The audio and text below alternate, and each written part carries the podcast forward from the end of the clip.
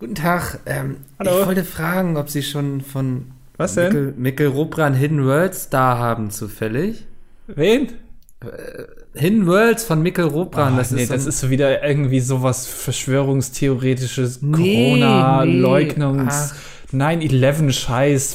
Finde ich das da hinten dann? Bei der 9-11 und so? Also wenn die Neuankömmlingsbücher ordnen wir normalerweise immer in der Angelabteilung ein. Ah, das ist doch Urban Fantasy. Was macht denn sowas in der Angelabteilung? Naja, wir kommen hier auch manchmal ein bisschen so in... Wir wissen da auch nicht so genau immer. Ich meine, wir lesen uns die Bücher jetzt ja nicht durch. Oder? Also passen Sie Ihren Job? Naja, da ist vorne, das ist blau, so ein bisschen so türkis, das Cover. Und dann ist das bei uns direkt in der Angelabteilung, weil das sieht aus wie Wasser. Und der Drache darauf ist ein Angelhaken, oder was? Naja, was weiß ich, das ist irgend so ein Symbol Petri Heil-mäßig von den ganzen Anglern, dachten wir. Aber, also dann finde ich das jetzt in der Angelabteilung. Ey, das letzte Buch habe ich 1987 gelesen. Ich bin jetzt auch nicht mehr so ganz hier auf der Reihe. Was machen Sie denn dann? Naja, also ich arbeite hier halt seit 1986. Also, das heißt, Sie haben schon, bevor Sie angefangen haben hier, 1987 sagten Sie, ne? Ja. Das heißt, Sie haben noch ein Jahr Bücher gelesen und das dann sein lassen. Seitdem sitzen Sie hier so unglücklich. Ja, meiner Meinung nach haben einfach die Verlage irgendwann uns junge Leute so ein bisschen verloren. Einfach, weil die ja, also nicht mehr die... Sehen wir jetzt ja nicht gerade noch jung aus, also... Ja, aber die haben die Zielgruppe irgendwann verpasst. Die Leute, also ich sag mal, ich würde es jetzt persönlich mal so formulieren, ich hätte immer noch Lust, ein Buch zu lesen, aber ich weiß gar nicht, was für welche Bücher so Verlage eigentlich veröffentlichen so genau. Ja, das klingt spannend, darüber sollte man mal ein Essay schreiben eigentlich und bei Tor Online veröffentlichen. Tor Steiner Online? Nein. Komm nicht auf dumme Gedanken. Also ich sag mal, sie suchen sich hier mal durch. Wir haben hier 5 Stockwerke. Vielleicht finden sie es irgendwo. Und wenn sie wissen, wo es ist, sagen sie Bescheid, dann räumen wir es um. Okay, dann gehe ich jetzt rüber. Und sehe ich das richtig? Sie nehmen hier während der Arbeit einen Podcast auf? Ja, das irgendwie müssen wir die Zeit hier auch rumbekommen. Okay, in der Buchhandlung. Dann gehe ich mal. Ja, dann viel Spaß und herzlich willkommen zur 165. Ausgabe von Das Dilettantische Duett. Alter, wir müssen unbedingt irgendwo anders aufnehmen, Andi. Es kann nicht sein, dass ständig Leute hier reinlatschen und irgendwie uns nach irgendwelchen Büchern fragen, wenn wir hier eine neue Folge Das Dilettantische Duett aufnehmen. Ja, das stimmt. Also wir hätten es ahnen können, dass eine Buchhandlung schlecht ist.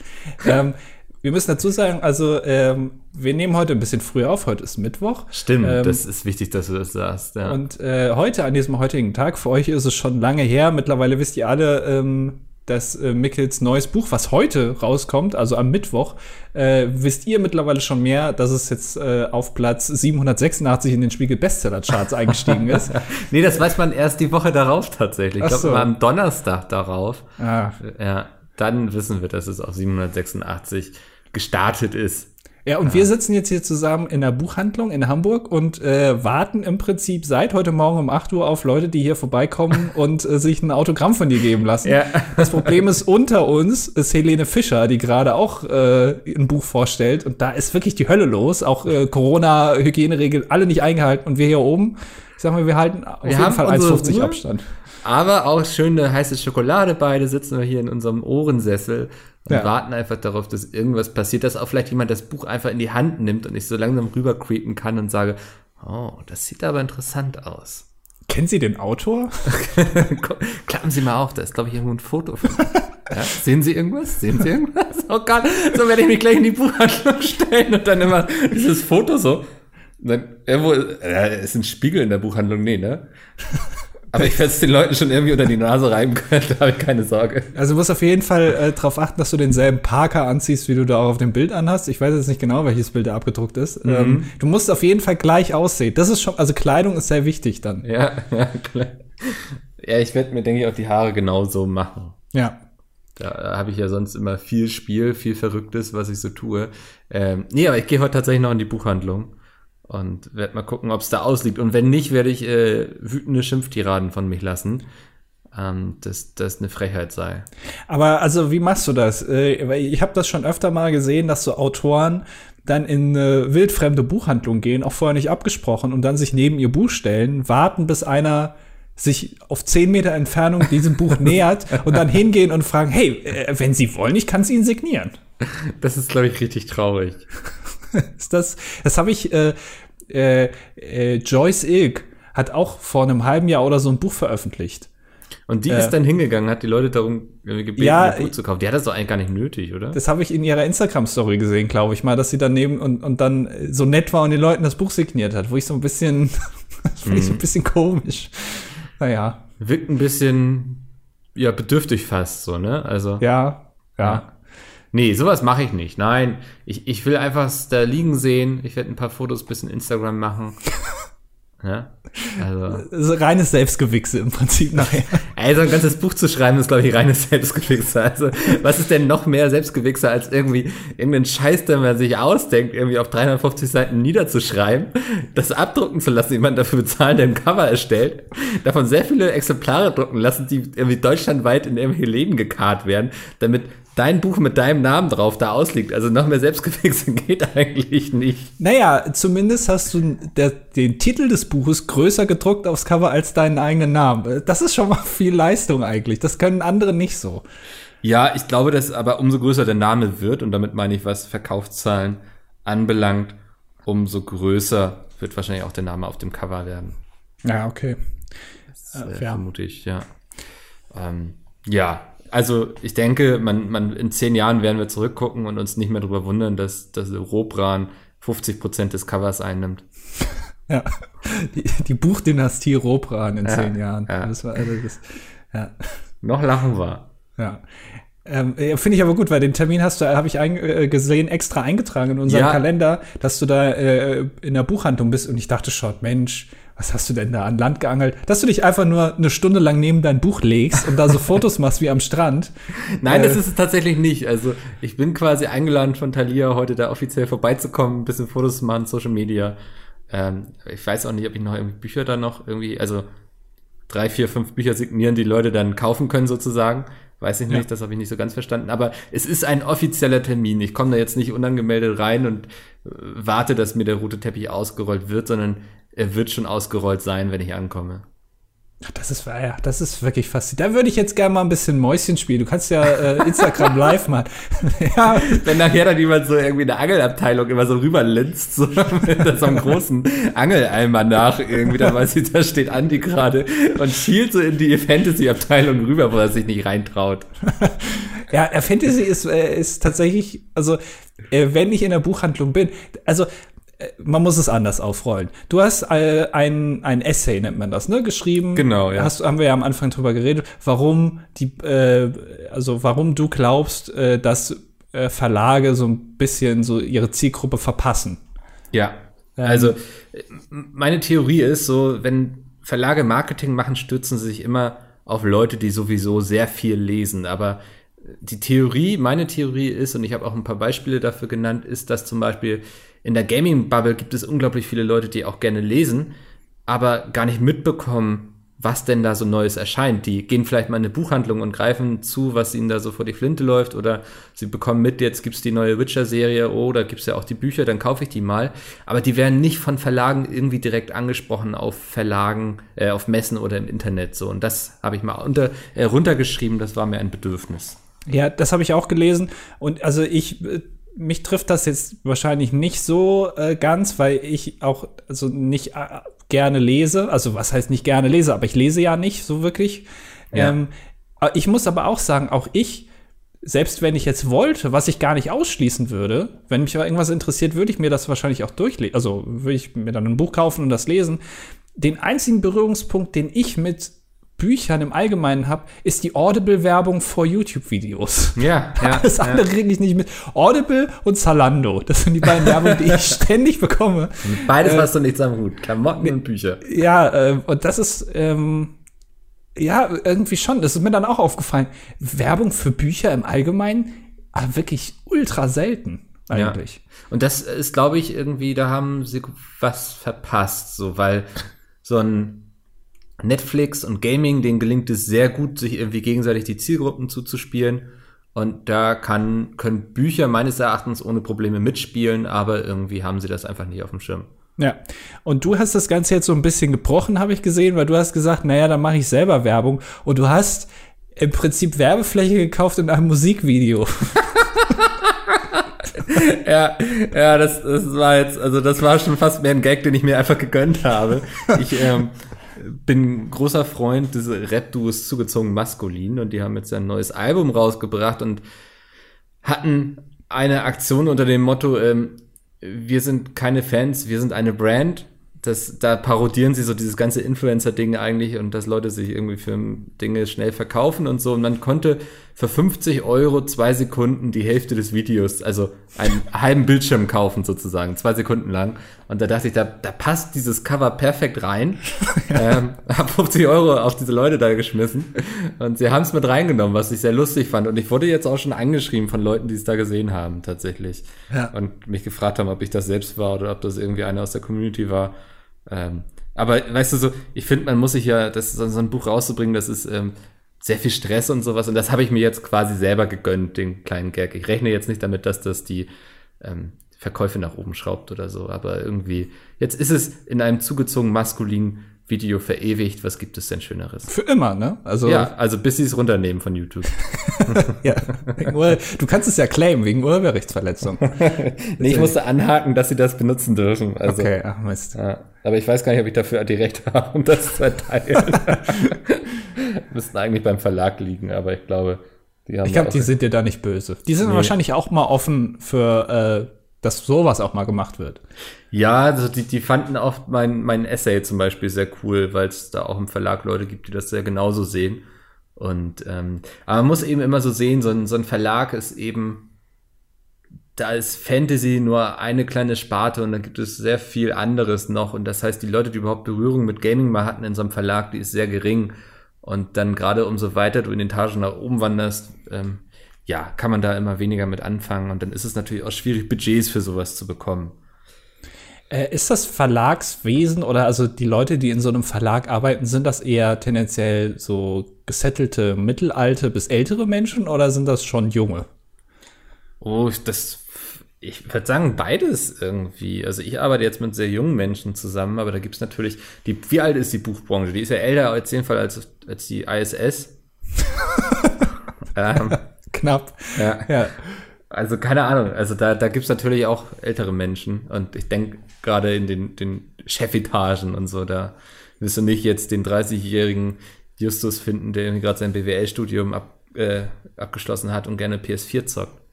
Ja. So. Okay, also es ist schon, bei so Influencer oder so diese neuen Medien, diese ganzen Firmen, Kreativagenturen, das sind ja meistens junge Leute, die da arbeiten. Und die Chefs sind dann eher so, ja, so mit 40er vielleicht, weil die dann noch Ahnung haben vom Geschäft und so und wissen, wie man Sachen verkauft. Ja. Und ein Verlag ist ja letztendlich irgendwie auch so eine Art, kann man ja schon vergleichen irgendwie. Letztendlich verkaufen die ja das. Also die verkaufen ja das Talent von denjenigen, die da Bücher schreiben im Prinzip. Ja. Und ja, also dann ist es vielleicht sogar vergleichbar. Aber interessant, dass es da so unterschiedliche Ansätze gibt, wie man Sachen so an den Mann bringt oder an die Frau. Ja, also wie gesagt, ich glaube, da kann gerade so die Fantastik-Sparte in der Buchbranche noch sehr viel mehr machen. Und ich helfe auch gerne dabei. Mal gucken, was draus werden wird. Mal gucken, ob mein Buch jetzt überhaupt funktioniert. Ne? Nachher klatscht das irgendwie gegen die Wand wie so ein nasses Eichhörnchen oder so.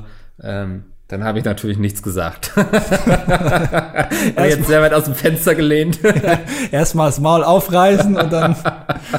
Ja. Ja, naja. Ich habe noch einen kleinen Nachtrag zur letzten Woche. Anni. Oh. Mhm. Dieses Thema Bibel hatte mich nicht losgelassen und ich war am Wochenende auf einer kleinen Geburtstagsfeier und habe da auch mit den Leuten über die Bibel gesprochen tatsächlich. Und dann meinte jemand, ja, das okay. Also ich merke das Thema Bibel, also es waren alles keine religiösen Menschen, aber es fasziniert die Menschheit anscheinend. Ja. Und dann meinte jemand, weil ich meinte, irgendwann müsste ich es nochmal lesen, dann meinte jemand, es gibt ein Hörbuch zur Bibel, gelesen von Rufus Beck. Das ist der Typ, der auch Harry Potter gelesen hat. Aha, okay.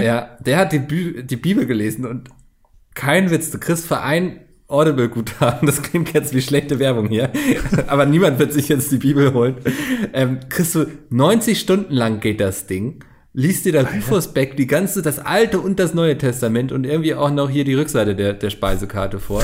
Also da wirklich das komplette Programm kriegst du da von Rufus Beck, der sonst irgendwie hier als Harry und Hagrid und Dumbledore irgendwie brilliert hat. Ja. Der schlüpft jetzt in die Rolle von Gott und Jesus und so. Das fand ich faszinierend. Also das wurde mir da erzählt und dann bin ich wirklich erstmal auf Audible gegangen, habe meine App geöffnet und geguckt, ob das denn jetzt, also ob mir da nicht gerade ein kleiner Flunker untergeschoben wurde, ne? Weil das konnte ich erst nicht so richtig glauben. Aber ja, das ist passiert. Also wer lässt sich denn 90 Stunden lang von Rufus Beck die Bibel an die Backe quatschen? Also die Bibel ist doch im Prinzip, so habe ich das immer verstanden, eher nichts, was du wirklich von vorne bis hinten liest, sondern eher, wo du so mal nachschlägst. Mhm. So, also ja, hier bei Kapitel 3, Absatz 4, nee, wie heißt das nochmal, Vers, ach, das habe ich schon wieder vergessen, da findest du was irgendwie, was sich bezieht auf XY und dann liest du das danach. Aber als Hörbuch, das ist doch, also fahren irgendwelche Trucker jetzt durch Deutschland und hören sich die Bibel an 90 Stunden lang. Also ist ja okay, aber also lieber von Rufus Beck vorgelesen bekommen, als von irgendeinem Pfarrer irgendwo, der das von der Kanzel predigt, denke ich. Ja, so schlecht aufgenommen mit so Hall von der Kirche noch drin. Ja. Aber das ist authentisch, Mann. Nee, ja. Also fand ich cool, fand ich spannend. Irgendwie die Bibel scheint da echt wirklich auch fit zu sein. Die hat sich noch nicht aufgegeben. Wir können dann direkt mal einen Kommentar hier einwerfen. Wir haben einen bekommen von Silvia und sie ist Theologin und Bildungsreferentin. Was ich schon mal interessant finde. Und sie geht auch auf die Bibel ein und sie schreibt, der biblische Urtext ist in der Regel Hebräisch, das Alte Testament, oder Griechisch, Neues Testament. Das finde ich auch interessant. Mhm. Also wusste ich gar nicht. Diese Quellen befinden sich auf uralten Pergamenten und Rollen, die oftmals kopiert oder abgeschrieben wurden. So kann es schon mal vorkommen, dass es von einem biblischen Buch verschiedene Versionen gibt. Also klassischer, was man auch aus der Schule kennt, aus Versehen falsch abgeschrieben. Ja. Und dann wundert man sich. Das macht die Bibel auch aus wissenschaftlicher Sicht zu einem spannenden Forschungsobjekt. In der Theologie übernimmt die Exegese die Untersuchung von diesen verschiedenen Quellen und auch von deren Übersetzungen. Der Urtext, wenn man die diversen Quellen überhaupt so bezeichnen kann, hat kein Urheberrecht, die Übersetzungen allerdings schon. Ah. So kommen auch verschiedene Titel, Lutherbibel, Einheitsübersetzung, Elberfelder Bibel, Gute Nachricht und so weiter für die verschiedenen Übersetzungen zustande. Wissenschaftliche Bibelkommentare gibt es jede Menge, zum Teil auch ganze Kapitel über die Bedeutung der einzelnen Worte. Also im Grunde alles, was wir letzte Woche eine Stunde lang besprochen haben, existiert schon und wurde jetzt auch einfach aufgeklärt, weil wir da eine sehr kluge Zuhörerin haben anscheinend. Naja, aber man muss schon sagen, dass du dafür schon Theologin und Bildungsreferentin sein musst, um sowas zu wissen. Also das ist schon jahrelange Forschungsarbeit und Ausbildungsarbeit reingeflossen. Das können wir jetzt ja nicht einfach hier in so einer Stunde abarbeiten. Das geht ja nicht. Naja, aber sie konnte es auch in einem Kommentar zusammenfassen. Ja, naja. Ja, spannend, wusste ich nicht, ja. Aber ganz, also im Prinzip, wenn du jetzt das Originalpergament hast und da einfach abschreibst, dann ist das ja im Prinzip, also dann haben wir das Urheberrecht umgangen. So verstehe ich das. Mhm. Also, so wenn wir das machen, ja. Wenn du nochmal Zeit hast für noch ein weiteres Buch, einfach abschreiben. Ja, also, warum nicht? Ja, ich werde es einfach übersetzen und dann gehört die Übersetzung mir. Ja. Die Bibel nach Mikkel. So ganz grob. Nee, ja. Das reizt mich nicht. Nee. Weißt du, was mich jetzt reizt? Weiß nicht. Will ich's wissen? Ja. Okay. Kanufahren. Okay. Ich habe ja gesagt, ich war am Wochenende auf einem kleinen schönen Geburtstag und dann sind wir Kanu gefahren. Das war in Leipzig. Leipzig ist ja allgemein eine sehr schöne Stadt. Also, so viel wir hier immer über den Osten schimpfen, aber Leipzig gehört auf jeden Fall nicht dazu. Also Leipzig ist wirklich also ein Diamant in einem Feld aus Kohle. Der Diamant im Tal der Arbeitslosen, kann man sagen. Hast du jetzt wieder gesagt. Nee, also ich war in Leipzig, wir haben uns da so ein Vierer-Kanu ausgeliehen und dann war die Frage, wer geht nach hinten? Weil das wirst du jetzt nicht wissen, aber hinten ist sozusagen der verantwortungsvollste Platz, weil wer hinten sitzt, der muss diesen Kahn durch die engen Gewässer von, ja, Leipzig ist ja auch quasi das kleine Venedig, ne? Also durch was man nicht weiß, Leipzig hat mehr Brücken als Venedig. Also, dann ich als Norddeutscher, da dachten natürlich alle, okay, der Junge ist eh auf dem Schiff groß geworden, der wurde da schon geboren und der wird da auch sterben, also muss der wissen, wie so ein Kanu gelenkt wird. Und du glaubst gar nicht, wie viel Spaß mir das gemacht hat. Ich war ja immer so ein, also entweder ist man ja Kajak-Fan oder Kanu-Fan. Was bist du? Das kann man die Menschen so einsortieren? Ja, es gibt Kajak oder Kanus. Also wir haben jahrelang jetzt dran gearbeitet, dass man nicht mehr in männlich und weiblich und sowas, ne, das da haben wir, aber du machst jetzt einfach nonchalant, machst das alles wieder kaputt in einem Satz. Genau. Du musst dich jetzt entscheiden, bist du ein Kanu oder bist du ein Kajak? Also Kajak ist doch eigentlich auch immer nur eine Person, oder? Kann man, es gibt auch Zweier-Kajaks, also. Und Kanu? Ist da auch Kanu ist, glaube ich, das ist Open End, also da kannst du was Corona erlaubt, draufpacken. Weil ist es nicht so, im Kanu hast du hinten den Lenker und vorne den Trommler? Ja, das ist dann eher schon wieder ein Wikinger, also ein Drachenboot, oder? Na, aber also es ist doch immer so. Also das ist doch ein Drachenboot. Also. Ja, aber ist das bei Olympia nicht auch so, dass vorne immer so ein Typ sitzt, der sitzt aber mit dem Rücken zur Fahrtrichtung, der guckt die anderen einfach nur böse an. Ja, ich glaube schon, ne? Gas geben. Also, ja. Das ist so einer mit so einem drömmeligen Gesichtsausdruck, wo man immer dann weiß, okay, der will jetzt noch mehr von uns. Ja, das ist so einer, der irgendwie auch den ganzen Tag, weiß nicht, irgendwie ja, so gemauert hat oder irgendwie in der Scheune irgendwas zusammengefegt hat oder so. Und dann geht er abends noch einen trinken. Und der sieht schon so aus, als würde er irgendwie Ärger suchen. Du weißt so, da muss heute noch ein bisschen Wut raus aus diesem Menschen. Und man möchte ihm einfach nicht in den Weg laufen. Ja. Und so sehen die Leute immer aus. Aber also diese Kanus, die der Otto-Normalverbraucher fährt, so wenn man jetzt sich in Leipzig irgendwo ein Kanu ausleiht, da kriegst du keinen Trommler dazu. Das ist ärgerlich. Aber dann wäre ich trotzdem Team Kanu. Okay, ja. Ich war nämlich immer Team Kajak, weil ich das mochte, dass man, da sitzt man ja wirklich auf dem Wasser, man ist sehr viel näher dran und so, das fand ich immer ganz schön, dieses Gleiten. Aber ich habe jetzt mal eine große Liebe zum Kanusteuern gefunden. Also ich saß dann hinten und du glaubst gar nicht, also diese Verantwortung erstmal, hat mir sehr viel Spaß gemacht, dass ich das auf mich nehmen konnte. Wir mussten dann durch so einen engen Kanal manövrieren, in dem der Eisvogel gewohnt hat, da musst du auch aufpassen, dass du nicht zu den falschen Zeiten durchfährst, weil dann brütet der gerade und dann fühlt er sich gestört. Ey, das seid ihr irgendwie durch den Märchenwald gefahren? Das oder war tatsächlich, das ist irgendwie, was wurde mir erzählt, einer der größte Urwald Deutschlands oder so. Also das war wirklich krass. Das war so eine fast sumpfige Gegend, möchte ich sagen. Ihr wart schon in Leipzig, ne? Also ja, aber du bist so schnell raus aus der Stadt und fährst dann durch so einen Kanal und bist da auf so einem großen See. Und das ist jetzt kein Scheiß. In der Ferne war eine Pyramide zu sehen. Du kommst auf den See gefahren und guckst so und da hinten ist eine Pyramide und ich war so, okay, wo sind wir jetzt rausgekommen? Wann haben wir den Nil betreten? Was habe ich verpasst? Sehr schnell so ein Kanu. Das war der Moment, wo die ganz vorne saß, sich umdrehte und sagte, du kommst nicht aus der Gegend, oder? Weil es war wohl bekannt, dass es da einen Freizeitpark gibt. Oder ich weiß gar nicht, ist es ein Freizeitpark oder ein Freizeitbad? Nee, ich glaube, es war ein Freizeitpark. Und da ist eben eine Attraktion, eine Pyramide so. Das hatte mich ein bisschen irritiert. Ist das, ja. Ist das Belantis? Genau, das Belantis, ja. Ja. Das habe ich gesehen. Da bin ich darauf zugesteuert mit meinem Kanu. Lagen wir in den Wellen und ich habe mit dem Paddel gegengehalten. Das ist ja wirklich, das sieht ja wirklich aus wie eine Pyramide. Ja, das ist die Wasserbahn. Da fährt die Wasserbahn raus und das sieht wirklich aus wie eine echte Pyramide. Definitiv. Und ich als Norddeutscher biege da mit meinem kleinen Kanu um die Ecke und denke, was passiert hier gerade? Ja. Nee, hat mir sehr viel Spaß gemacht. Ich habe jetzt auf jeden Fall beschlossen, ich werde noch meine Kapitänspatente A, B, C und 6 machen. Mhm. Damit ich da in Zukunft dann damit auch die großen Weltmeere besiegeln kann mit so einem Kanu. Die großen Pötte fahren kannst. Ich will nur die großen Pötte in Zukunft fahren. Also mindestens 4 Leute müssen schon drin Platz finden. Ja. Das habe ich mir vorgenommen. Nee, also wenn du mal so denkst, so irgendwie mein Leben ist langweilig. Ich weiß, das passiert bei dir nicht so schnell. Du hast immer viel um die Ohren. Aber leih dir einfach mal ein Kanu aus und fahr irgendwo längs. Das hat einen schönen Effekt und man merkt am nächsten Tag auch, was man getan hat. Ah, das ist sowas. Generell will ich keinen Sport machen, wo ich am nächsten Tag merke, was ich getan habe.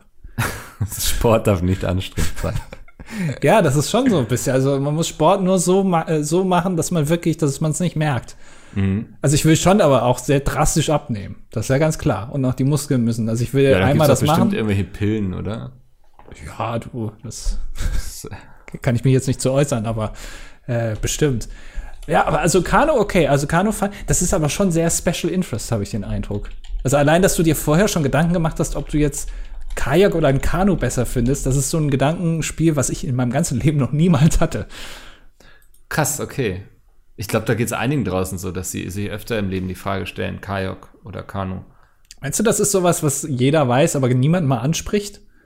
Also so ja, ich glaube, das ist auch was, wozu jeder eigentlich eine Meinung hat.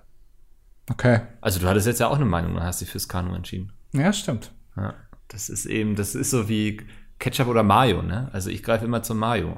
Ja, ich immer zum Ketchup. Siehst du? So, ja. so funktioniert das. Das ist eben eine dieser Oder-Fragen, wo einfach jeder ja eine Meinung zu hat. Könnt ihr euch ja mal in den Kommentaren drüber auslassen. Ich weiß aber nicht, ob ich die dann so aufmerksam lesen werde. Also für mich ist das Thema so ein bisschen schwierig. Kajak. Meinst du, das wird jetzt die neue Fahrlehrerfrage, oder? Ja, also wir wissen ja immer nicht so ganz genau, was jetzt Nachhall bekommt in den Kommentaren, was dann noch über 15 Folgen diskutiert wird. Das war Paradiescreme. Ich weiß nicht, ob es Kaju und Kanak, Kanu und Kajak, so rum, ob es das jetzt wird. Aber na, mal gucken. Ich muss eben eine wichtige Sache hier beantworten. Sekunde, überbrücke diese Pause einfach mit irgendeiner lustigen Melodie oder so. Ja, ist jetzt irgendwas wichtiger als der Podcast hier. Ja. Wir können ein neues Thema anfangen. Das haben wir auch aus den Kommentaren. Das wollte ich einmal ansprechen, weil ich das sehr interessant fand. Denn letzte Woche war am Wochenende das sogenannte Restart 19 Konzert. Oder es gab eine Studie. Ich weiß nicht genau, wo das war. Wenn ich ehrlich bin, steht das da irgendwo? Kann sein, in Köln oder so. Ich weiß es nicht. Auf jeden Fall, es gab ein Konzert mit Tim Bendzko und Sarah Connor und so. Und wo studiert werden sollte, wie in Corona-Zeiten erst solche Konzerte überhaupt durchgeführt werden können. Und wie, glaube ich, auch bei so Großveranstaltungen wie Übertragungswege entstehen. Und wir haben jemanden in den Kommentaren, der da dabei war. Ja, ernsthaft? Und das wollte ich einmal vorlesen, weil ich das sehr interessant finde. Moment, wir haben jemanden, der geht freiwillig zu einem Tim Bendzko-Konzert. Ja, das allein schon macht mich ein bisschen stutzig. Aber letztendlich, ich muss sagen, er tut es ja für die Wissenschaft. Und das kann ich dann schon, so würde ich auch nicht zu Sarah Connor gehen. Also das wäre mir auch ein bisschen zu viel rumgejaule. Aber er ist männlich, 20, Student, Chemie und Umwelttechnik. Also da ist vielleicht schon, weiß ich, so ein bisschen in die wissenschaftliche Richtung. Er hat auch seinen Körper der Wissenschaft zur Verfügung gestellt, seinen jungen, männlichen Körper. Genau, also erst 20. Sehen wir mal, ob das jetzt noch so lange naja, mal gucken. Aber er schreibt, das will ich einmal gern vorlesen. Haben wir letzte Woche schon drüber gesprochen. Da ich vergangenen Samstag an der Restart 19 Studie in Leipzig war, das, ach, da steht's. Ach, siehst du mal. Da war ich können. Auch, ja, hätten wir uns irgendwie die Hand schütteln können. Teilgenommen habe, möchte ich hierzu ein paar Eindrücke dieses Tages mit euch teilen. Es gab 3 Konzerte, einmal unter normalen Bedingungen, dann einen Platz frei zwischen den Leuten und einmal 1,5 Meter Abstand zwischen 2er Gruppen. Alle wurden vorher auf Corona getestet, dennoch galt Maskenpflicht, an die sich auch tatsächlich alle gehalten haben. Sinn der Studie war, Bewegungen von großen Menschenmassen in Hallen zu beobachten und Orte mit hohem Ansteckungspotenzial zu finden und nicht, wie so manche Medien berichten, herauszufinden, ob Konzerte mit Abstand und Maske funktionieren. Für mich war dieser Tag sehr interessant, es wurde viel erklärt und es hat sich gut angefühlt, etwas für die Wissenschaft und die Veranstaltungsindustrie zu tun. Ich könnte noch mehr schreiben, der Kommentar ist jetzt schon wahrscheinlich zu lang. Naja, wie habt ihr die Studie verfolgt? Dein Kommentar hat eine eigene Kategorie quasi geschafft. Was willst du mehr? Also, ja. Wie habt ihr die Studie verfolgt, beziehungsweise davon mitbekommen und würdet ihr euch bei zukünftigen Studien dieser Art als Probanden zur Verfügung stellen? Ist spannend. Ich dachte die ganze Zeit, das machen sie tatsächlich, um herauszufinden, wie sich dann sowas im Raum verbreitet und so. Also ein Corona quasi. Ja, also naja, ein bisschen. Also er schreibt ja, Sinn der Studie war, Bewegungen von großen Menschenmassen in Hallen zu beobachten und Orte mit hohem Ansteckungspotenzial zu finden. Das ist ja schon so ein bisschen. Es geht aber nicht konkret um Konzerte, sondern generell um solche Großveranstaltungen. Das meint er, glaube ich. Würdest du das noch mal mitmachen? Ich? Also, ja, wenn das jetzt noch mal gemacht wird. Ja, kommt auch an, wer auftritt, glaube ich. Also, ja, also, das würde ich schon mal ein bisschen davon abhängig machen. Also, du würdest sozusagen jetzt, also ich meine, das ist, ich weiß nicht, ob es das weltweit jetzt nochmal gab oder ob da Deutschland jetzt das erste Land war. Aber du würdest jetzt auch sagen, naja, um 7 Milliarden anderen Menschen jetzt hier irgendwie eine Verbesserung zu geben, reicht mir das nicht, wenn Tim Bendzko da steht. Da muss schon mehr kommen. Also ich tue ja vieles und gerne für die Wissenschaft und so. Die Leute wissen, ich gehe Blut spenden. Ich glaube, ich bin schon bereit, auch einen Teil von mir abzugeben, damit es der Gesamtheit besser geht. Aber irgendwo muss ich auch eine Linie ziehen. Und ich bin ehrlich, ich dresche jetzt hier die ganze Zeit auf Tim Bendzko ein, aber ich kenne auch keinen Song so wirklich von dem. Also wahrscheinlich, wenn ich ihn dann so höre, aber das sagt ja schon alles drüber aus, weißt du. Also ist einfach nicht mein Ding. Also ja. Lockt mich damit irgendwas, was mir gefällt, und ich gehe auch meinetwegen in den Moshpit irgendwie mit Mundschutz. Also das würde ich schon tun, ja. Okay, also so Rammstein oder sowas muss dann... Ja, da kann schon ein bisschen was aufgefahren werden, finde ich. Also ja, wenn man da auch sein Leben riskiert. Ja. Aber interessant. Ich glaube, das wurde gemacht von, wie heißt der, Lieberberg? Kann nee. Nicht? Nee, das war von der Uni Halle, glaube ich. Aber der hat doch auch sowas gemacht. Nein, der Marek Lieberberg, der wollte nichts für die Wissenschaft tun. Der Marek Lieberberg wollte ein positives Signal an die Veranstaltungsbranche senden, indem er irgendwie 13.500 Leute in einem großen Fußballstadion versammelt, damit die sich Sarah Connor anhören können. Ach so war das, okay. Ja. Ach, guck mal, ich krieg das schon wieder ganz hier durcheinander. Ja, nee, das sind zwei verschiedene Dinge. Also das hier ist Wissenschaft. Ja. Marek Lieberberg ist, ja, Ego gestreichelt, glaube ich, wenn ich ehrlich bin. Ja, glaube ich wirklich. Also, dass der so, ich weiß auch gar nicht, ob das noch stattfinden wird. Oder ob sie das mittlerweile abgesagt haben. Ich weiß es nicht. Also aus aktuellem Stand, ich glaube, Großveranstaltungen generell haben ein großes Problem. Es wurde jetzt auch die Corona-Demo für Samstag abgesagt. Ja. Ihr wisst jetzt schon mehr als wir am Sonntag oder am Montag, dass es doch noch einen Eilantrag gab und sie doch noch stattgefunden hat. Das wissen wir jetzt noch nicht so genau. Müssen wir jetzt zwei verschiedene Podcasts aufnehmen. In einem werden wir darüber reden, wie es nicht mehr stattgefunden hat, und in einem reden wir darüber, wie es stattgefunden hat. Ja, wie damals in der Lindenstraße. Weil die haben auch immer, wenn Sonntagswahl war und sonntags kam Lindenstraße, und dann haben die immer verschiedene Varianten aufgenommen, wie dann die Wahl ausgegangen ist. Und dann haben die das direkt in der Folge sich damit beschäftigt. Obwohl die irgendwie schon 2 Wochen vorher aufgenommen wurde. Es gibt Sachen gibt es. Ja. Ich hatte noch eine Geschichte aus dem Osten, wenn du sie hören willst. Das ist immer, da freue ich mich immer. Geschichten aus dem Osten. Geschichten aus dem Osten. Könnte auch so ein Format sein irgendwie beim RBB. Ja. Ja. So mittags um 14 Uhr, wo die ganzen Rentner dann zugucken, weil die Zeit haben. Wo es dann irgendwie so an die Currywurstbude geht irgendwie, und dann hört man da wie weiß nicht, Lieselotte irgendwie seit Maueröffnung sich, also diesen Laden da gekauft hat irgendwie für ein paar Mark. Der stand dann frei, weil da war vorher immer der Grenzwärter, und dann hat sie da eine Currywurstbude reingemacht, um die ganzen Leute zu versorgen, die irgendwie gerade irgendwie frisch hier aus dem Westen sich den Osten angucken wollen oder so. Und so kam das zustande, dass Lieselottes Würstchenbude seit mittlerweile ja auch über 30 Jahren an der Stelle steht, wo sie steht. Und das ist auch ganz spannend. Und sie ist eigentlich, muss sie es nicht mehr machen, aber sie macht es so gerne, und sie weiß auch nicht, was sie in ihrer Rente machen soll, weil dann hat sie Langeweile. Ja, das ist auch mittlerweile so ein Trucker-Mecker geworden. Ja. Also da fährt jeder Trucker einmal noch mal in den Ort rein oder in die Stadt, um sich da so eine Currywurst zu holen. Die fahren dann extra ab. Also ja, und das ist auch das Schöne, sie kennt ja auch alle beim Namen und so, ne? Und dann gibt's auch mal irgendwie ein Brötchen noch dazu oder so.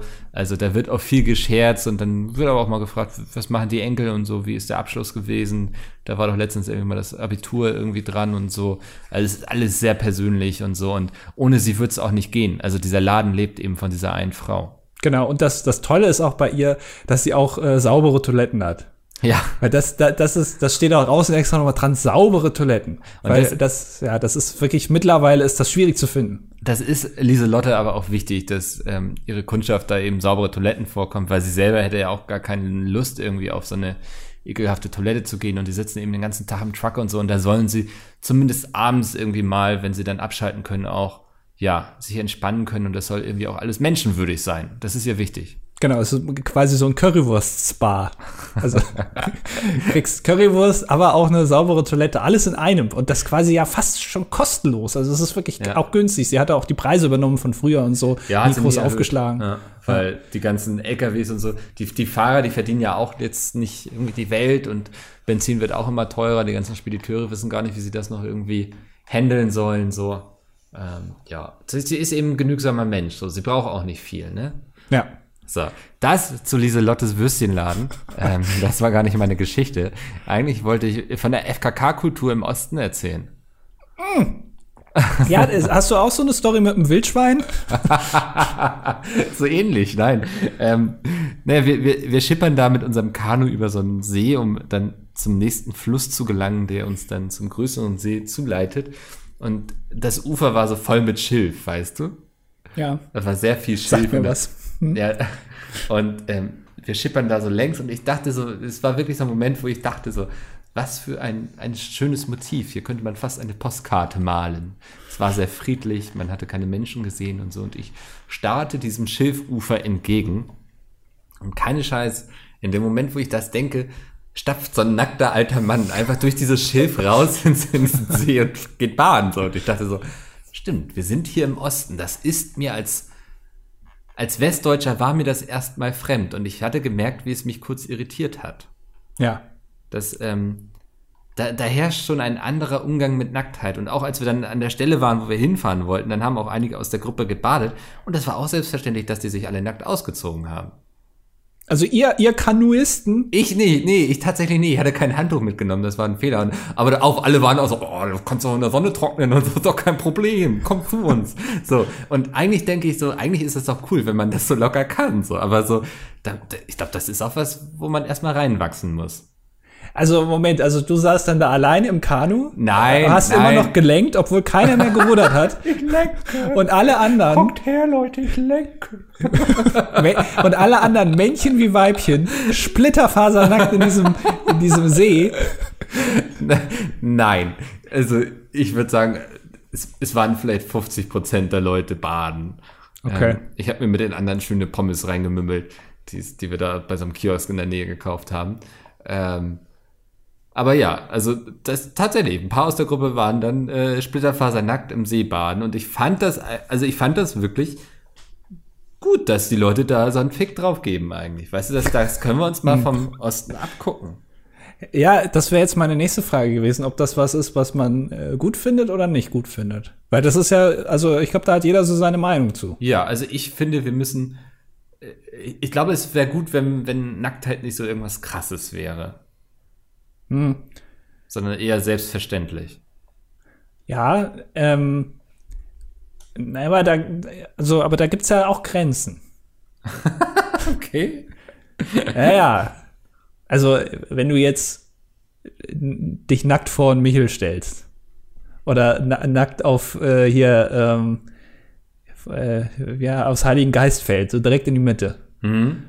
Ist das? Ja, das ist jetzt ja schon wieder irgendwie was komplett anderes, ne? Also, was passiert, wenn du dich nackt vor eine Schule stellst? Ja, natürlich ist das nicht okay. Aber, weiß nicht, an so einem See irgendwo, wo man baden geht und so, finde ich, ist das doch eigentlich ein sehr gesunder Umgang mit dem eigenen Körper. Hm, ja. Also, ja. Ja, warum nicht? Also, ja, finde ich jetzt auch nicht so, aber du hast ja selber damit Probleme. Ja, also ich hatte eh keinen Bock zu baden, weißt du, ich war froh, dass ich nicht ins Wasser gefallen bin, so, das war eigentlich die ganze Zeit meine größte Angst beim Kanufahren und dann hatte ich kein Handtuch dabei und so und dann gehe ich da jetzt nicht noch mit irgendwie, ich kannte genau einen, nämlich das Geburtstagskind sozusagen.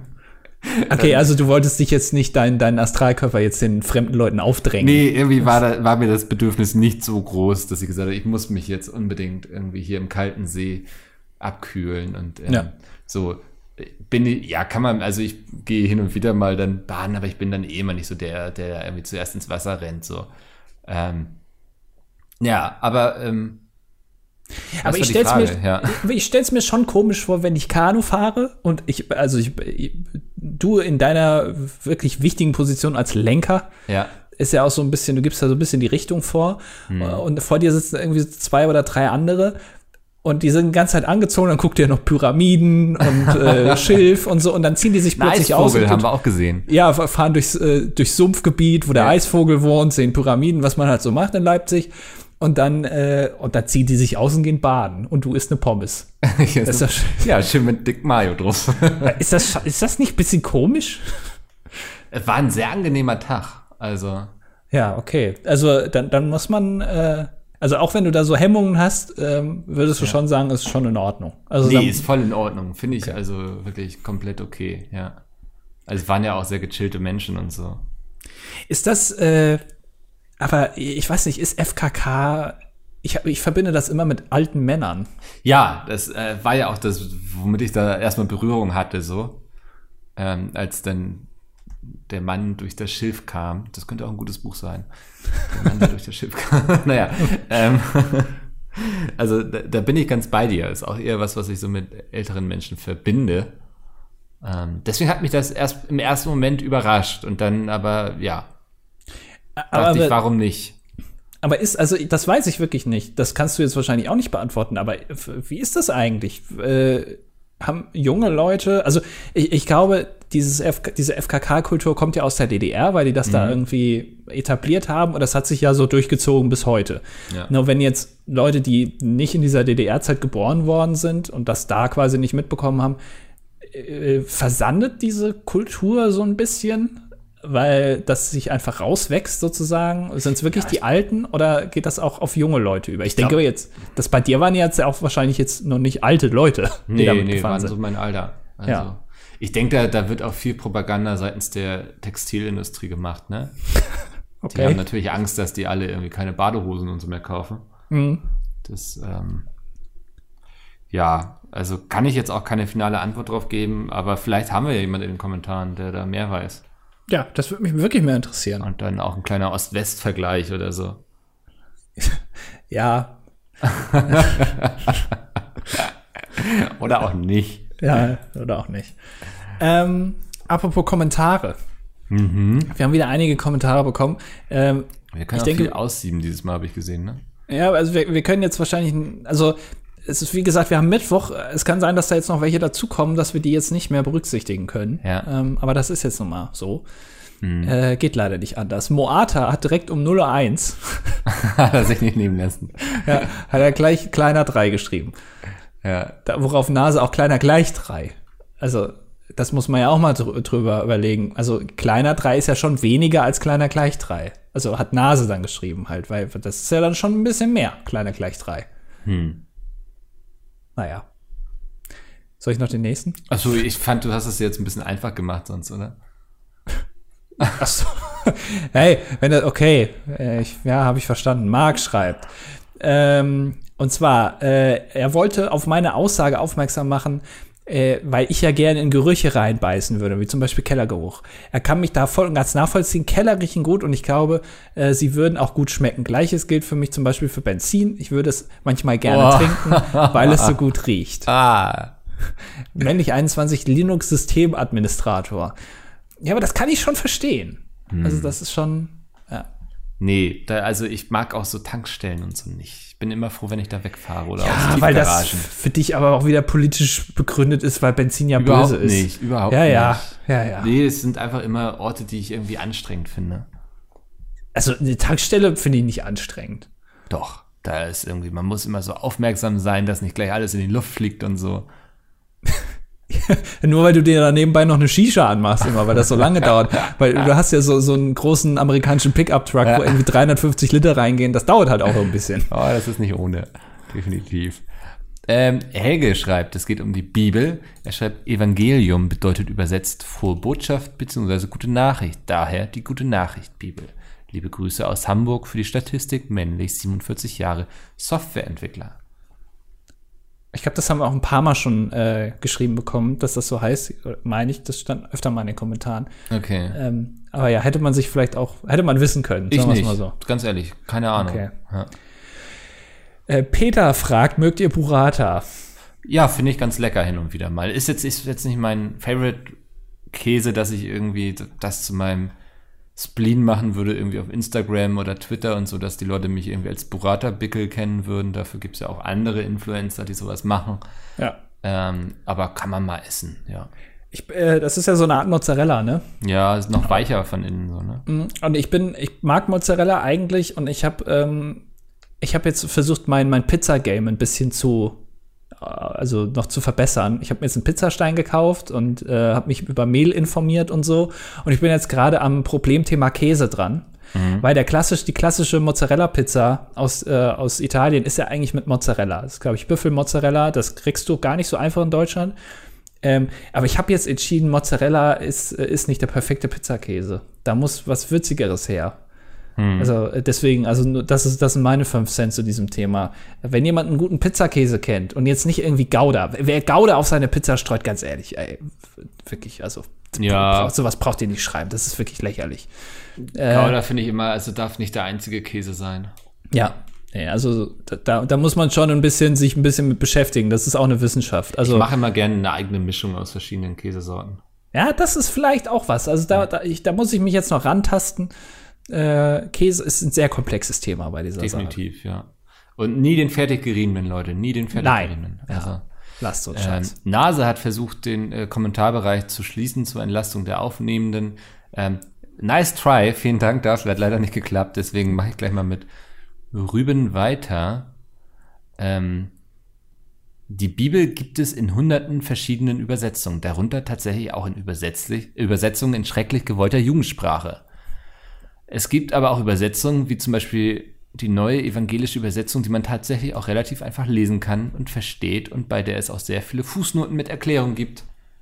Und dann schreibt eins dazu die Volksbibel, ich glaube, das ist die Jugendsprachbibel, die ist im Internet verfügbar. Ist das so? Das ist das Open-Source-Bibel-Experiment. Keine Ahnung. Was ist alles? Sieht aus wie so eine Zigarettenschachtel. Okay. Naja, interessant. Macht ihr mal. Twitmat schreibt, er wollte nur kurz anmerken, dass Mikkel Truiden Skeptiker, Helfer und ich sogar im selben Ruderverein sind. Da sind wir wieder bei den Ruderleuten. Ist ja verrückt. Habt ihr euch hier im Podcast kennengelernt und gemerkt, dass ihr dann im selben Ruderverein seid? Das glaube ich nicht. Oder andersrum, sie haben sich kennengelernt und haben gedacht, wir gehen mal zusammen rudern, weil bist du Kajak- oder Kanutyp? Und dann haben sie gedacht, na, rudern.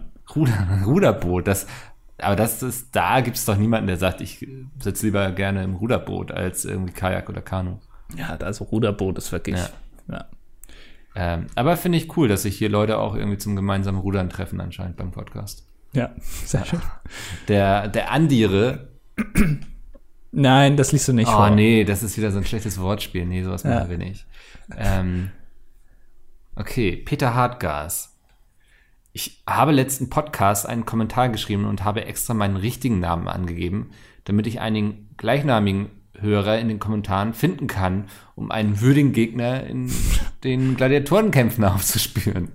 Doch es wurde gekonnt in meiner Statistik ignoriert. Deshalb versuche ich es nochmal und diesmal etwas ausführlicher. Männlich Dominik, Schüler des SGG, wohnhaft in der Nähe von Greifswald, und weil es letztes Mal von euch angedeutet wurde, ich würde später gerne Innenarchitekt werden.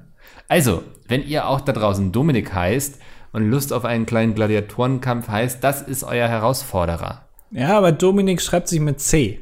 Das ist, glaube ich, schon ein Unterschied. Aber wollen wir da so kleinlich sein? Also ich finde wichtig in der Aussprache, was man nachher rufen muss. Ja, stimmt. Ja. Okay, also alle Dominiks sind mit C, mit K, mit CK, mit 2M, was es alles gibt. Schreibt in die Kommentare. Rainer Zufall schreibt, er ist 42 Jahre alt und arbeitet als Schutz- und Schließsystemberater bei einem großen Schlüssel- und Sicherheitsdienst. Ich würde gerne wissen, ob ihr schon mal einen Schlüssel oder einen PIN-Code verloren habt und ob sich daraus eine witzige oder interessante Situation ergeben hat. Ich suche immer noch meinen Zweitschlüssel von meinem Auto. Ich weiß nicht, wo der ist. Wenn ihr eine Idee habt, sagt Bescheid. Ja. Ich glaube tatsächlich noch nicht. Also außer, dass ich mal damals, das habe ich ja schon mal erzählt, als ich noch mal kurz vor Toresschluss noch mal in die Gamescom reingegangen bin und dann wurden hinter mir quasi die Türen verschlossen und ich kam nicht mehr raus und ich habe auch den Ausgang nicht mehr gefunden. Aber das ist ja und dann bin 2 Jahre später haben wir dich gefunden. Ja. Einmal quasi durch ganz Köln bin ich gelaufen, bis ich da wieder rausgefunden habe. Aber ich hatte selten so Türsysteme, wo man irgendwie so eine Karte davor halten muss oder so. Das finde ich ja faszinierend. Ich hatte früher in meinem ersten Praktikum nach der Schule hatte ich so einen Responder quasi, den du immer so rangehalten hast. Ich hatte tierisch Angst, den zu verlieren, weil mir wurde gesagt, das ist sehr teuer, wenn der wegkommt. Und irgendwann dachte ich so, Die können den doch bestimmt in irgendeinem System einfach sperren. Ja, aber das ist wirklich, das wäre mal eine interessante Frage, lieber Rainer. Wie ist das? Weil das wird einem ja seit 20 Jahren gesagt, dass diese Dinger super teuer sind. Und das glaube ich auch, dass es teurer ist, als so einen Schlüssel nachzumachen. Aber die Technik hat sich doch mittlerweile weiterentwickelt. Das kann doch mittlerweile nicht mehr so teuer sein wie vor 20 Jahren. Eigentlich, ihr lügt uns doch hier nur in die Tasche, oder nicht? Jetzt sagen wir ganz ehrlich, das würde mich interessieren. Ja. Aber ich habe letztens eine interessante Reportage gesehen über so einen Türmenschen, der Türen öffnet. Ja. Und da ging es auch irgendwie um so einen Tresor, der nicht mehr auf das richtige Zahlendings reagiert hat und so. Und dann musste der mit so einem, was die Ärzte mal benutzen, um zu gucken, ob dein Herz noch schlägt. Zum Nachhorchen. Stethoskop. Genau, hatte der dann gehört, ob er die Riegel immer richtig drin hat und so. Also der Klassiker. Ja. Wie das schon die Panzerknacker bei Donald Duck gemacht haben. Genau. Ja. Ja. Sieger schreibt, die Bayern haben die Champions League gewonnen, eure Meinung, und das ist mir wirklich scheißegal. Ja. Und deswegen mache ich auch gleich den nächsten, der ist von Freddy. Freddy schreibt, hey, ihr beiden Hobby-Theologen. Wow, was ist los? Heute mal nicht mit einer Idee wie sonst, sondern mit einem Fact über eure diskutierte Bibel. Die Bibel besteht aus 66 Büchern mit 1189 Kapiteln, 31.171 Versen und 738.765 Wörtern. Diese wiederum bestehen aus 4.410.133 Buchstaben. Warum wissen die Leute so viel über die Bibel? Ja, weil das wichtig ist. Das ist ein wichtiges Buch. Der Junge aus dem Roboter geht nochmal auf wieder Bibel, auch Volksbibel da, das ist die Jugendsprachbibel. Ja.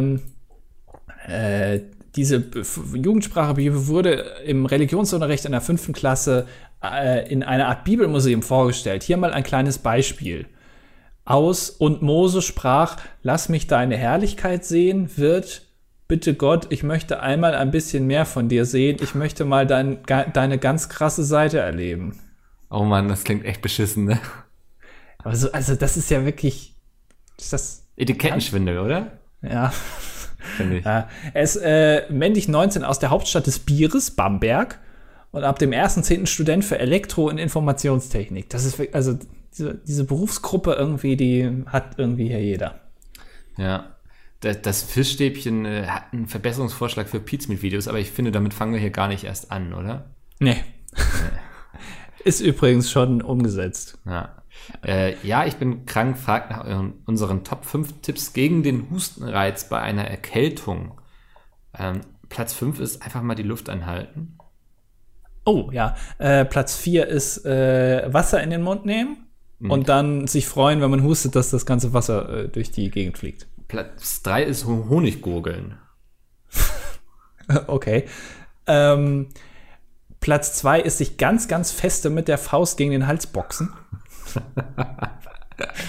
Platz 1 ist mit so einem Käsehobel einmal rein da und alles rausholen. Ja. Habe ich noch nicht probiert, aber klingt gut. Leonie schreibt, es geht auch wieder um Bibel. Ja. Wenn ihr euch für den Bibelinhalt interessiert, dann hört euch mal den Unter Pfarrerstöchtern Podcast von der Zeit an. Da werden die wichtigsten Stellen der Bibel vorgestellt und besprochen, und zwar mit einem etwas modernen Blick und Humor. Da geht es wirklich nur darum, dass die Leute den Inhalt der Bibel kennen und sollen nicht als Kirchenfunk verstanden werden. Ich habe mit Religion auch nichts mehr am Hut, aber der Podcast ist tatsächlich interessant zu hören. Vielleicht nicht am Stück, aber immer mal wieder. Dauert 30 bis 40 Minuten. Also 2 Wochen. Den kenne ich sogar. Der ist nämlich, besteht zu 50% aus der Dame, die auch bei Zeitverbrechen dabei ist, die wiederum eine Schwester hat, mit der sie das macht, und die sind beide Pfarrerstöchter. Und ich glaube, ihre Schwester ist auch noch irgendwie als Pfarrerin unterwegs oder so, wenn ich das richtig in Erinnerung habe. Ja. Okay. Ich habe das Gefühl, wir machen hier unglaublich viel irgendwie Werbung für Religion gerade. Es geht so weit. Ja. Julia the Brain schreibt, finde es klasse, in welche Richtung sich die Folgenlängen über die 164 Folgen entwickeln. Ja, wenn wir so weitermachen, Folge 300, da knacken wir dann wahrscheinlich irgendwann so die 2,5 Stunden, befürchte ich. Oder die 90 Stunden. ja. wie die Bibel. Also. Aber dann nur mit Unterstützung von Rufus Beck. Ja. Elias, er will uns nur eine kurze Freude machen, dass er einen Kommentar schreibt. Und er ist männlich, 22, aus Niedersachsen und auch Systemadministrator. Also, ich kann auch direkt noch den nächsten machen. Ich bin mal so nett. Der Pastafari schreibt, oder er fragt, eine Frage an Muckel. Hallo, ich bin der Muckel. Wird es dieses Jahr bei Friendly Fire 6 PowerPoint-Karaoke geben und welchen Wrestling-Namen würdet ihr dem jeweils anderen geben? Und wie ihr mich kennt, nur noch eine religiöse Frage an euch. Es ist sehr, also so ein Clusterfuck. So ein bisschen sehr krass zusammengefasst die letzte Ausgabe. Warum wurde das Zölibat eingeführt? Oh, das habe ich mal gehört. Das weiß ich nicht. Also ich habe das immer so verstanden, das gibt's deswegen, weil der Mann, in dem Fall ist es ja dann nur, eigentlich immer mit Gott verheiratet sein soll oder so. Deswegen, da hat keine Frau Platz. Das war ja nicht immer so. Das hat mal irgendein Papst, glaube ich, eingeführt, aber ich komme nicht mehr drauf. Also er schreibt, er würde es beim nächsten Mal auflösen. Ja. Dann also bin ich gespannt und keine Ahnung, was bei Friendly Fire 6 passieren wird, das entscheiden wir hier 2 Tage vorher. Oder 20 Minuten vorher, kommt drauf an. Und auch welchen Wrestling-Namen würdet ihr dem jeweils anderen geben? Das ist eine gute Frage. Also ich habe jetzt gelernt, es ist vielleicht nicht so gut, wenn der Wrestling-Name die Initialien HH hat oder AH. Das ist grundsätzlich ein bisschen problematisch, weil man es auch schnell falsch verstehen kann, worum es geht. Ich glaube, du wärst für mich Paradise Andy. Oh ja hätte ich dann auch so einen hautengen Anzug an. Ich stelle mir das so vor, hautenger Anzug und so ein Cape, aber in Regenbogenfarben. Ja, du wärst so ein bisschen so das Miami-Wise-Ding, weißt du, so. Mit so einem geilen Schnurrbart dann. Ja, und so eine Sonnenbrille, so die glitzert, so ein bisschen von Elton John abgeguckt und du heißt Paradise Andy. Ja, das finde ich gut. Ich glaube, Cape ist generell eine schlechte Idee. Vielleicht auch so auf so Stöckelschuhen, weißt du. Da muss ich aber sehr viel üben. Weiß nicht, Wrestling. Das wäre mein alter Ego für dich quasi. Wrestling-Wickel wäre zu langweilig, ne? Ja. Irgendwie. Aber die beim Wrestling nutzen ja immer so Leitern, um sich aufs Maul zu geben. So große klappbare Leitern. Dass du quasi, also ich weiß jetzt keinen Namen, aber dass du dich als Leiter verkleidest. Also, dass du so aussiehst wie eine Leiter. The Ladder einfach. Ja, The Ladder bist du. Ja, das kann ich mir schon gut vorstellen. Das waren die Kommentare.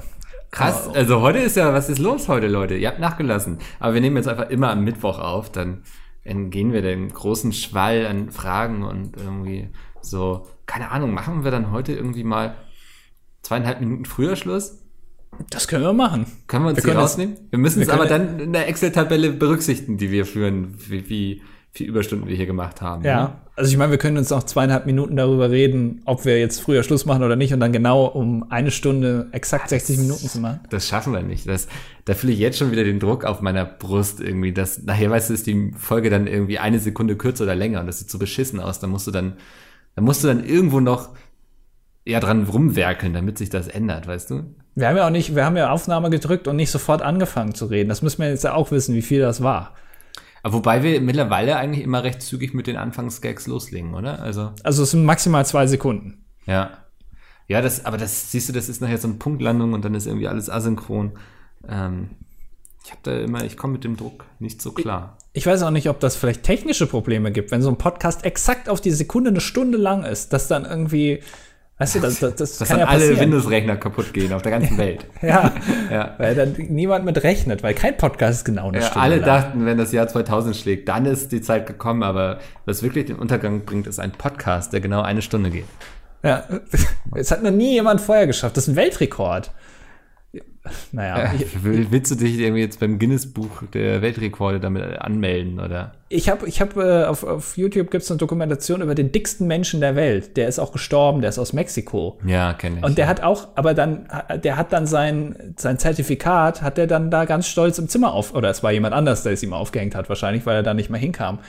Das finde ich schon ein bisschen Komisch. Ja, weiß ich nicht, aber das ist eben, du kriegst wahrscheinlich sehr wenig Bestätigung, weißt du so, und ich glaube, es ist schon irgendwie was, ich verstehe, warum du es komisch findest und schwierig, weil es eigentlich ist es ja nichts Cooles. Da kann man sehr nicht stolz drauf sein, so, ne?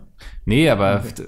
Weißt du, ich vermute mal, der kam nicht mehr groß raus aus dem Zimmer und so, und dann ist das zumindest irgendwas über sein Leben. Keine Ahnung, finde ich ein schwieriges Thema, finde ich auch doof, jetzt damit aufzuhören. Ja, das ist das so in 20 Sekunden noch abzuarbeiten, ist ja irgendwie auch blöd, ne? Naja, ich habe am Wochenende viele nackte Brüste gesehen, das können wir doch festhalten in Leipzig. Das, also. Endlich mal. Ja. Vielen Dank fürs Zuhören, bis zum nächsten Mal und tschüss.